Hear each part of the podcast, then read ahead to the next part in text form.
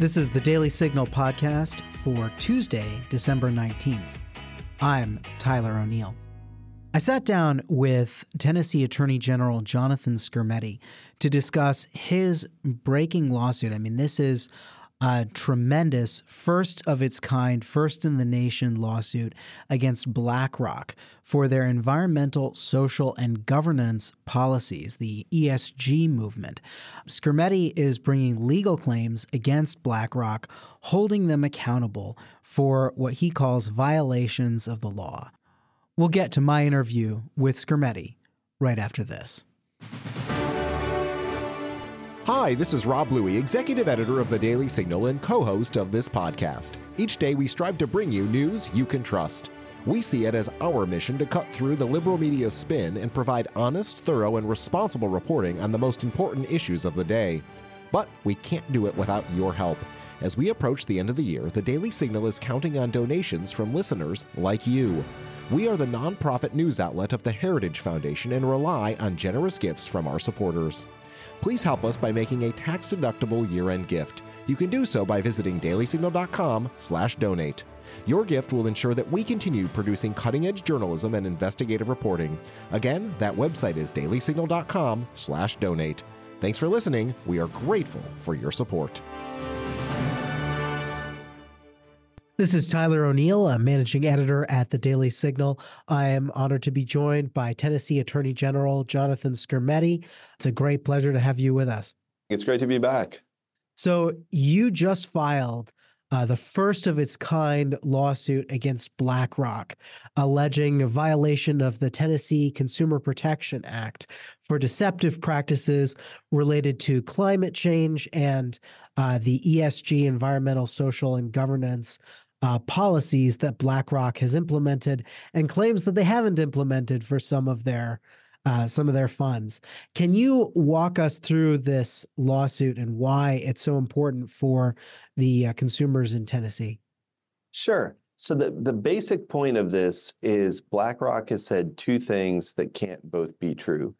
The first is that they're taking investors' money and investing it purely for the purpose of maximizing the return on investment. So they're taking the money and their only goal with it is to make more money. But they've also put out statements saying that they're committed to net zero climate change by certain dates. Uh, they've made lots of statements about working to use all of the assets under their management to uh, further the goal of reducing greenhouse gas emissions. And both of those can't be true. Either they're just looking to make money or there's something else. And consumers need to know the truth so they can make informed decisions about where they want to invest. Yeah, I think when I was going through this lawsuit, it struck me as interesting because a lot of lawsuits I've read have a lot of different counts, but you're just bringing in one specific claim and saying that BlackRock has violated this law over and over and over again. Yeah, I mean, uh, the, the consumer protection law is there to make sure that people can have trust in markets. Transparency, clarity, honesty, these are the bedrocks of the economic exchanges that make us all prosperous. And even people who think government should have a very small role typically think that government should make sure companies are telling the truth. And this is an instance where we're using the basic tool of consumer protection in Tennessee, our Consumer Protection Act, to say we need to be sure that there's honesty and clarity here and that customers know what they're getting. So it looks like there were two big, you know, are alleged deceptions that BlackRock uses, uh, according to the lawsuit. One of them is this claim, you know, it has the non ESG funds, and therefore, even though it has these overarching promises about net zero for the entire for the entire enterprise, really, for all assets under management, it still claims that some of the assets under management, namely the ESG, the non ESG funds, don't follow that. And then there's also this this confusion where uh, Blackmark or BlackRock claims that a focus on climate risk and energy is about driving financial incomes for clients. Like you said, it's aimed at making more money for investors. When it also, BlackRock has also admitted that sustainability metrics do not provide an indication of current or future performance, nor do they represent the potential risk and reward profile of a fund. Um, these two things seem totally incommensurate. Um, and would would you say those are the two you know, zooming out on the lawsuit because it's it's really in depth here. Uh, but those are the two basic claims that you say they violate it. That's exactly right.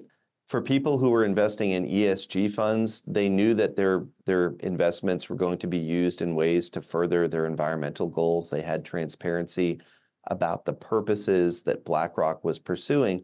But for people investing in the non-ESG index funds, they just thought they were going to be making money. That's all they wanted. Uh, that's all the company promised them, and they had the expectation that their their funds would be invested with the sole goal of making them more money. Traditional fiduciary duty. Uh, and then we have objective data that shows that ESG-oriented funds don't pursue or don't perform as well as funds that are strictly focused on making money. And that makes sense. If your only goal is making money, the odds are you're going to be better at making money than if you have multiple goals you're pursuing at the same time. Yeah, and then there was this one claim. I reading through the lawsuit, they had one claim where they said that um, all the governments that represent over ninety percent of the world's GDP have committed to move to net zero over the coming decades. And that's like a claim that they're making in an ESG fund. And you listed no fewer than 14 statements that BlackRock could have said, adding as disclosures, explaining why that claim is deceptive. Would you walk through that a little bit? Sure. So there are these sweeping aspirational environmental statements out there. Uh, it, it, was the fad for people to make these commitments. I think it still is. Uh, but they make them with no real intention of keeping them. And that applies to both governments and companies. And this looks to me like an example of laundering the government's airy commitment uh, to try to, to use it as a hammer to move the needle on the corporate side. And it's almost like bootstrapping up. If everybody makes these promises and pretends that people mean it, uh, eventually they can they can leverage that into some real policy changes. But of course, it's not the it's not the purpose of investment funds to make policy changes uh, their purpose is to make money for investors. And here, you know, you've got these airy aspirational statements that I don't think any sophisticated investment analyst is going to put that much weight in. Uh, even if you think the trend is towards more environmental enforcement, and you know that may well be the case. Uh, you know, the net zero by 2030, net zero by 2050 goals are just not at all realistic. Uh, and we see constantly governments making these promises and slipping. I think it is an extremely rare event for a government to come anywhere close to meeting the goals that they commit to. Uh, and so for BlackRock to say, well, this is the way things are going, and it's inevitable that anyone who's not on board with this is going to be financially crushed, that doesn't seem like great advice. It seems betrayed by the facts on the ground. So this all seems based on the climate alarmist idea that because of climate change, we're going to experience humongous, you know, climate related disasters, such that the only way to protect your long term investments are to focus on fighting climate change. I think that would be their version of of events and their argument here. Where does that fall apart and you know, where do the interests of Tennessee consumers conflict with pushing that agenda through an investment firm like BlackRock? Well, if you're looking at making big changes to the way society operates uh, to achieve policy outcomes, that's really something the government has to do. Uh, there has to be transparency and accountability, and the people need to have a voice in that process. And to say that making these radical changes across the board through every piece of every industry is financially necessary just doesn't seem consistent with what we're seeing in terms of returns. Uh, it doesn't seem consistent with the differences between different industries. even if you accept a robust climate change uh, theory and you think that there are big, big problems coming down the road, different companies are going to be affected much differently. And you, I think it's it's just not rational to say that there's this universal principle that has to drive every investment decision. And so I believe you signed on. There was a similar there was an attorney general letter demanding, you know, from from state attorneys general demanding BlackRock explain some of these practices that seem deceptive. I believe this was set back in March or April of this year when uh, Attorney General, Virginia Attorney General Jason Miyares led it. Uh, would you say that your effort here is built on that, or is this completely different? Well, I think there's been a lot of collective attention to these ESG issues, and I know the other Republican AGs have been very active in this space as well.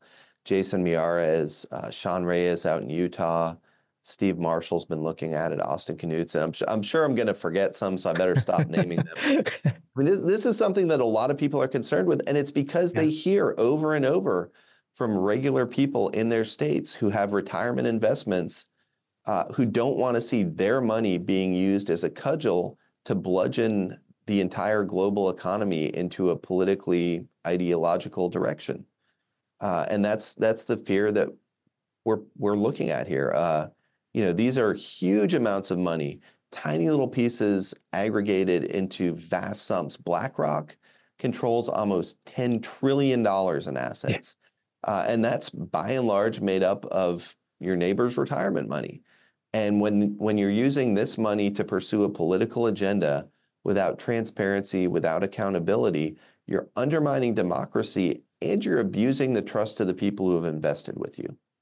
So the lawsuit asks the court to find that BlackRock violated the Tennessee Consumer Protection Act, to order BlackRock to cease its misrepresentations, to order BlackRock to restore the money or property lost as a result of the alleged violations of law, and to get BlackRock to lose its ill-gotten gains. Um, I think this is, you know, th- this is a very strong suit with a lot of a lot of strong demands. The the the other big one is a civil penalty of $1,000 to Tennessee for each violation of the law. And I don't know if if you have a ballpark estimate of how many violations of the law you're alleging here. Reading through it, you know, considering the size of a state like Tennessee, that's a lot of of civilians who could be, you know, impacted, a lot of consumers who could be impacted by this. How big of an effort do you think that's going to I mean, you mentioned BlackRock has trillions in assets under management. But why structure the lawsuit in this way? Well, this is our consumer protection law, and it provides a variety of, uh, of penalties. The biggest part of it, from my perspective, is getting the company to be clear and transparent and honest. And there are financial ramifications here, uh, but this is not a cash grab. This is an effort to make sure that investors going forward know where their money is being used. And if there's an explicit ESG fund that they can invest in, that's great. People have the right to make choices. And if someone wants their retirement money to be invested in a way that furthers a particular agenda, that is absolutely their right. And the company can absolutely sell them a product that does that. But there has to be transparency. Uh, so there, there could be substantial financial ramifications here. The consumer protection law uh, provides significant deterrence so that companies don't engage in this behavior. And we need to make sure that companies know that there are going to be consequences if they do. But ultimately, this is a case about the truth. And the biggest takeaway for me at the end of the day is if we can get clarity for consumers, if we can make sure that companies aren't saying feel good things to people who want to feel virtuous and saying rigorous things to people who just want return on their investment, they need to pick one thing or another, make sure it's the right thing, and tell the truth to their investors. Yeah, I think that's that's a key point. When it comes to this ESG movement, it almost seems as though you have um, a, a movement that's taking over institutions surreptitiously, somewhat like I, I would compare it to the way that the transgender movement kind of co-opted a lot of medical establishments. Uh, would you talk on you know a broader scale i mean blackrock is at the center of the esg movement but about the esg movement in general is is there likelihood for follow up actions uh, against other investment firms that are engaging in these sort of deceptive practices? I, I think for sure there is the potential for additional litigation, not just in Tennessee, but there are a lot of states that are looking at this. We have a slight quirk in our consumer protection law that makes it a little bit easier for us to get out front. Uh, but looking at it more broadly, part of the problem is the slipperiness of the term ESG. It's environmental, social, and governance. And some of the governance thing that these, these ESG analysts are looking at, some of the governance issues, are totally legitimate, right? Looking at board composition, looking at the structure of corporate governance, there are opportunities there to do good things that increase accountability. So ESG is not entirely radical, it's not entirely bad as a concept, but that is, I think, in part to allow for this Motte and Bailey approach where you say, well, ESG is bad, and people come out and say, well, of course you don't want the CEO to be the chairman in most circumstances, and we need to ensure good governance. But then there's this sort of hardcore uh, behind the scenes approach to ESG, which is to insert really radical environmental commitments into the DNA of every major corporation. And at the end of the day, the biggest problem with it is it's an end run around democracy if you take the financial companies that are essential for functioning in the modern economy and you line them all up and you have them telling everybody who wants to do business that you need to do things this way, you can't do this, you have to do that. It's essentially governance. It's essentially making policy, and they either have to follow those rules or they're going to suffer. And there are antitrust implications there, I think. But more broadly, there are democracy implications. You have a small sliver of society with an incredible amount, amount of financial power who are able to dictate how society functions. There's no transparency, there's no accountability. And that's the exact opposite of what America is. If you're going to make decisions about how companies should have to behave to do business, those are decisions that ultimately have to flow from the people. And this is part of, I think, a broader effort on the part of some elites to make sure that the American people don't have that kind of oversight over their economy, over their day to day lives. You see it in the tech sector too, where people who are absolutely convinced that they're well intentioned are using their privileged positions in society to steer society in ways that look oligarchical. Uh, and this is America. Everybody has a vote, everybody's equal. And if you want to make that kind of change, it has to be put before the people in a way that lets them say yes or no and lets them know what's going on. Yeah. So you you talk about I, I love that connection between the ESG movement and a lot of these social media moves because what we saw through the Twitter files, what we saw through these efforts to by and really by government but also by the by the companies themselves to craft the narrative to prevent dissent or alternative views from making it through and and I think that the truth on COVID is still, of course, always developing. But the fact that we had um, government agencies and we had Twitter and we had people silencing as misinformation what people themselves experienced. And I mean, Facebook had this this insane admission where they're like, many of these things are true, but they might increase vaccine hesitancy. Therefore, we have to silence them as misinformation. Um, that sort of grasp. Can you talk a, a little bit more about what how that plays out in the realm of ESG and and you just mentioned it's very dangerous for democracy. I think you you touched on that already, but I'd like to unpack it a little more. Sure. So, for America to work, we need the people to believe that they have a voice, that everybody has the opportunity to go to the ballot box. You know, it's the Norman Rockwell vision of each American having a say. And yeah, we don't always get our way, but everybody has a chance to weigh in on the process. People are held accountable. If somebody engages in shenanigans, they're going to pay for it.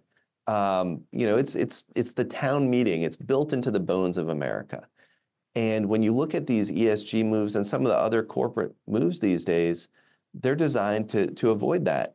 And as I said, it undermines our ability to govern ourselves, but it also undermines our trust in our society. Uh, the the project of America depends on everybody believing that to some extent we're all in this together. That's where the Constitution comes from. We've spent centuries getting better and better at that. And if it turns out that in fact some people have all the say and other people are just engaged in uh, pantomime, that's that's a problem. People aren't going to believe that we're all in this together. People are going to believe that you know the powerful are out to get them.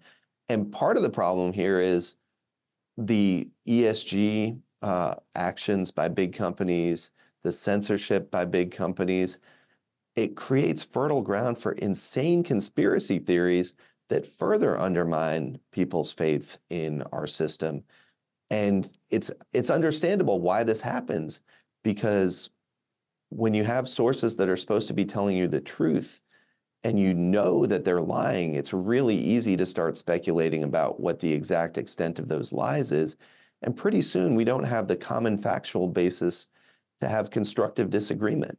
If, if you share the same facts with people and you just have a different take on how they should play out, on what your priorities should be in addressing them, then you're having constructive arguments that are going to lead to better outcomes for the country. But when you have people who are uncertain about what the facts are, and they're disagreeing about truths that they can never resolve or that they'll have to put a lot of work into resolve, there's there's not that common uh, approach anymore, and you end up with a really splintered and atomized society where democracy is not able to do the work that it's supposed to do to achieve good outcomes. It's like capitalism. If democracy is functioning right, you have the best ideas fighting against each other, and the best ideas ultimately prevail. But if people have no means of understanding what they're fighting about, if there are disagreements about what's actually happening, uh, then you're just yelling at each other. And there's no trust. And frankly, a lot of our big corporate actors have done a lot to deserve not to be trusted. Uh, and so we're using the law here in a way to right that ship, to say you have to be honest, because we need big corporations engaged in serious and consequential actions to tell us the truth so that we as a society can evaluate what they're doing. And of course, that's that's not what the law is here, right? The law is not the pro-democracy, let's fix it law. This is a right. consumer protection law that says individual consumers have a right to the truth. But the reason for the urgency here, the reason that this matters so much to so many people is because there's both the first order effect on consumers who need to have good information to have good choices, and because it's got this much broader ramifying effect on society. Uh, if it was just lies to consumers, it would be bad and it should be punished, but folks would not be as worked up about it. But this is part of a broader pattern of corporate abuse of the trust that Americans have placed in big corporations. Um, and we need to fix that. There's nothing wrong with corporations, there's nothing wrong with making money, but there's a problem with deception and there's a problem with dishonesty. Yeah. And I mean, in this case, one of the problems is that BlackRock is not making money for its investors because it's focused on ESG instead. Yeah, that's right. You look at the numbers that that they have, and they show that the ESG oriented products don't do as well as the pure index funds. And if they were really just looking at making money, and I'm I'm certain that we'll have many disagreements and there will be many experts that come to explain why what I'm about to say is wrong. But if you're just focused on making money, you're probably going to make more money than if you're not just focused on making money. And we've seen that play out so far. And I have no reason to believe that that's not going to be consistently shown by the facts as we do deeper and deeper dives on these numbers. Well, thank you so much, Attorney General Skrmetti. Is there anything else you'd like to add on this lawsuit in particular? just that there's a lot of complexity in the world of investments. BlackRock is a huge and very successful company, but this is a simple lawsuit. It's just saying BlackRock has said two things, they both can't be true, and they need to come clean with consumers. Well, thanks again so much for joining us.